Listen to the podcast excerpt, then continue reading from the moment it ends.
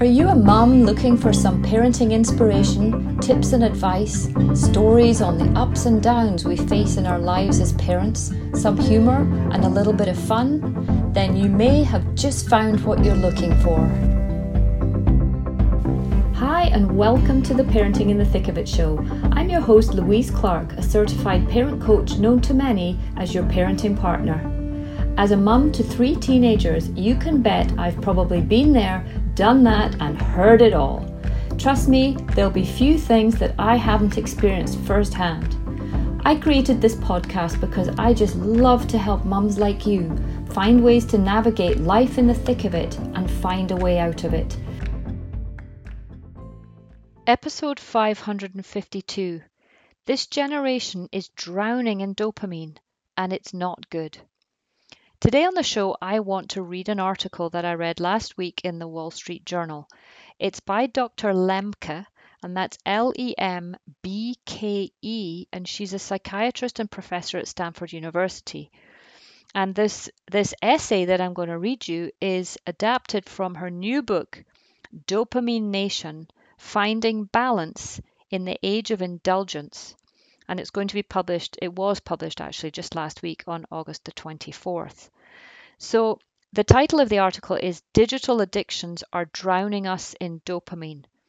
And I'm going to read this to you because I think every parent needs to needs to listen to this and i'm going to put a link to uh, this actually i can't put a link to it but it's in the wall street journal if you google it you will find it because i've had to copy it from the newspaper and put it into a word document but so I'm not going to share that for copyright uh, reasons. But if you want to get hold of it, Google the title, Google the lady, and you will get you'll you'll be able to find it online.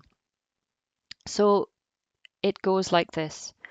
Rising rates of depression and anxiety in wealthy countries like the US may be a result of our brains getting hooked on the neurotransmitter associated with pleasure. A patient of mine, a bright and thoughtful young man in his early twenties, came to see me for debilitating anxiety and depression. He had dropped out of college and was living with his parents. He was vaguely contemplating suicide. He was also playing video games most of every day and late into every night. Twenty years ago, the first thing I would have done for a patient like this was prescribe an antidepressant. Today, I recommend something altogether different a dopamine fast. I suggested that he abstain from all screens, including video games, for one month. Over the course of my career as a psychiatrist, I've seen more and more patients who suffer from depression and anxiety, including otherwise healthy young people with loving families, elite education, and relative wealth. Their problem isn't trauma, social dislocation, or poverty, it's too much dopamine, a chemical produced in the brain that functions as a neurotransmitter associated with feelings of pleasure and reward. Pleasure and pain are processed in the same parts of the brain, and the brain tries hard to keep them in balance. When we do something we enjoy, like playing video games for my patient, the brain releases a little bit of dopamine and we feel good. But one of the most important discoveries in the field of neuroscience in the past 75 years is that pleasure and pain are processed in the same parts of the brain and that the brain tries hard to keep them in balance. Whenever it tips in one direction, it will try hard to restore the balance, which neuroscientists call homeostasis, by tipping it in the other direction. As soon as dopamine is released, the brain adapts to it by reducing or downregulating the number of dopamine receptors that are stimulated. This causes the brain to level out by tipping to the side of pain, which is why Pleasure is usually followed by a feeling of hangover or come down. If we can wait long enough, that feeling passes and neutrality is restored. But there's a natural tendency to counteract it by going back to the source of pleasure for another dose. If we keep up this pattern for hours every day over weeks and months, the brain's set point for pleasure changes. Now we need to keep playing games, not to feel pleasure, but just to feel normal. As soon as we stop, we experience the universal symptoms of withdrawal from any addictive substance anxiety, irritability, insomnia, dysmorphia, sorry, dysphoria, and mental preoccupation with using otherwise known as craving. Our brains have evolved this fine tuned balance over millions of years in which pleasures were scarce and dangers ever present. The problem today is that we no longer live in that world. Instead, we now live in a world of overwhelming abundance. The quantity, variety, and potency of highly reinforcing drugs and behavior has, has behaviors has never been greater. In addition to addictive substances like sugar and opioids, there is also a whole new class of electronic addictions that didn't exist until about 20 years ago texting, tweeting, surfing the web, online shopping, and gambling.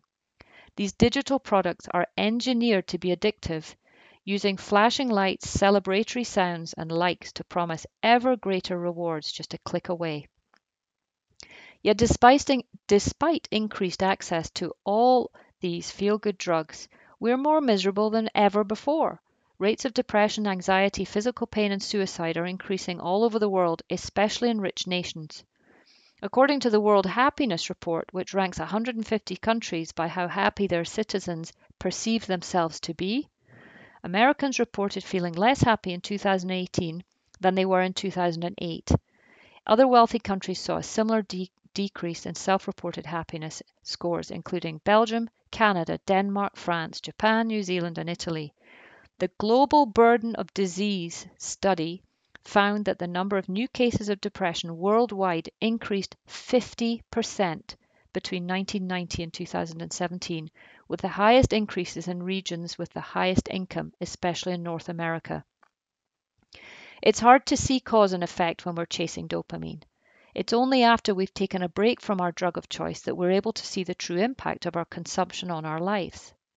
That's why I asked my patient to give up video games for a month, enough time to allow his brain to reset its dopamine balance. It wasn't easy, but he was motivated by the counterintuitive idea that abstaining from the thing that made him feel good in the short term might actually make him feel better in the long term. To his surprise, he did feel better than he had in years, with less anxiety and less depression.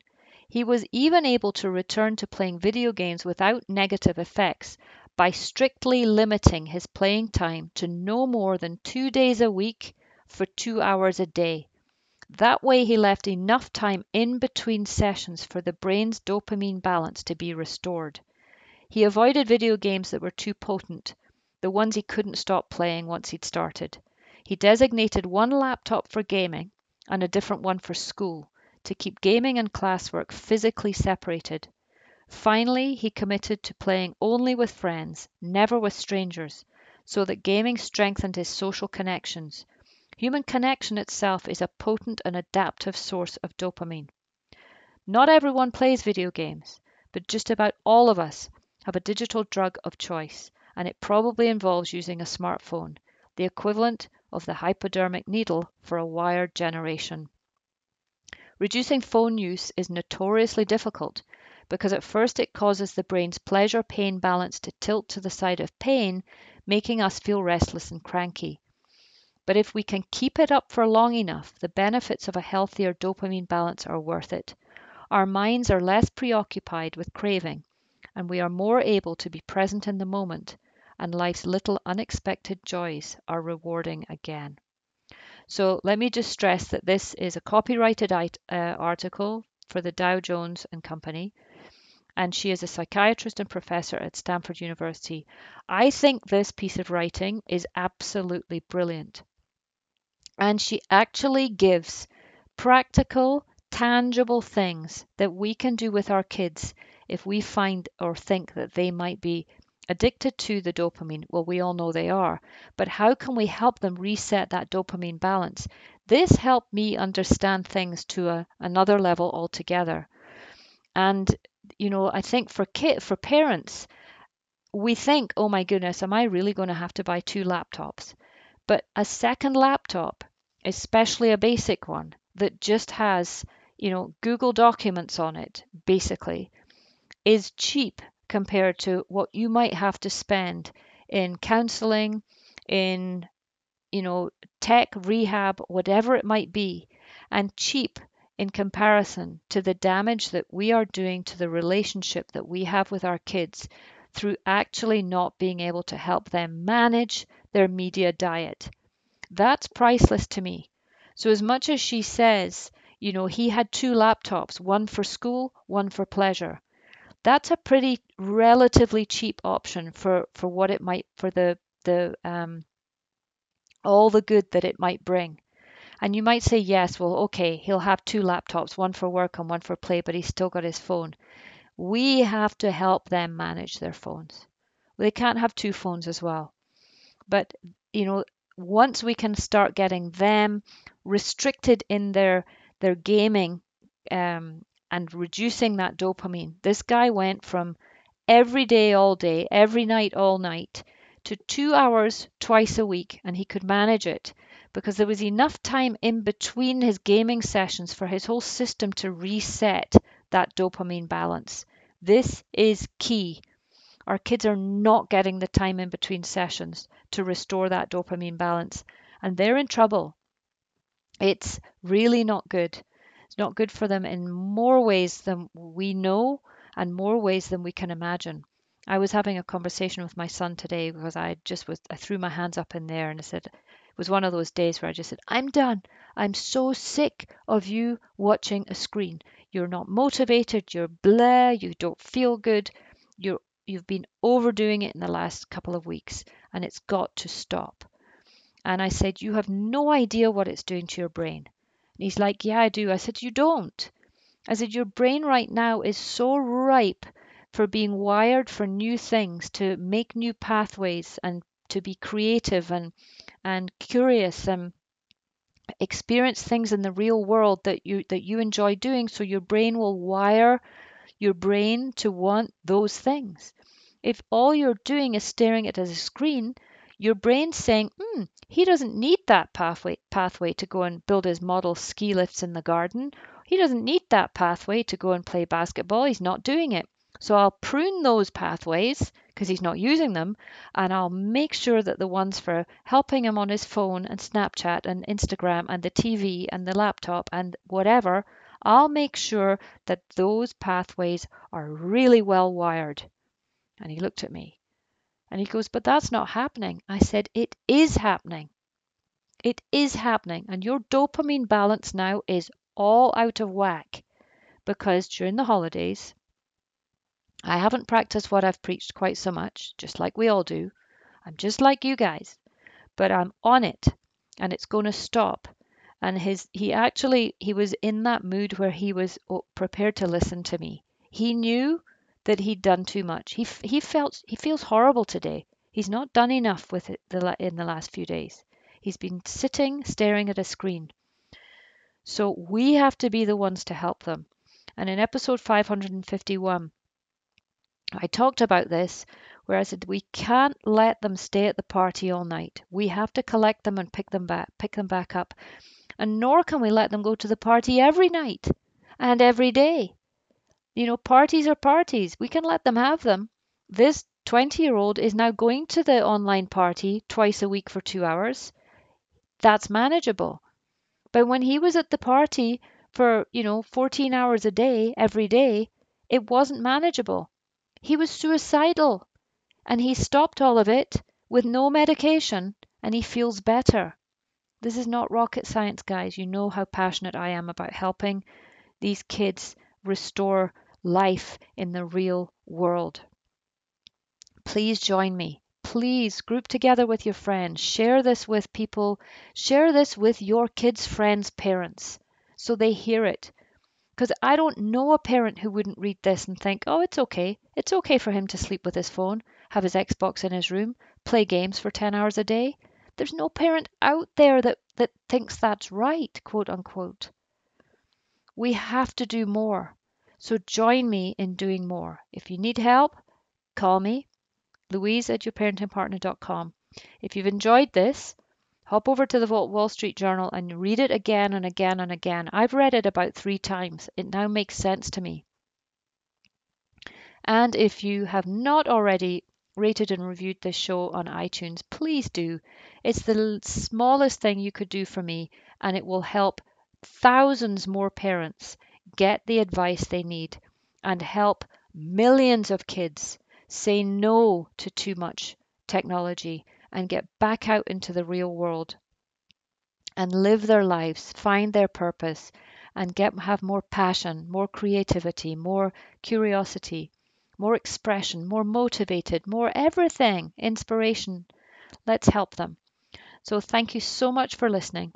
This episode has gone on a little bit longer than usual, not too bad. We're within 15 minutes, so I'm going to stop so I can say it was less than 15 minutes. So thank you so much for listening. Till next time, bye for now.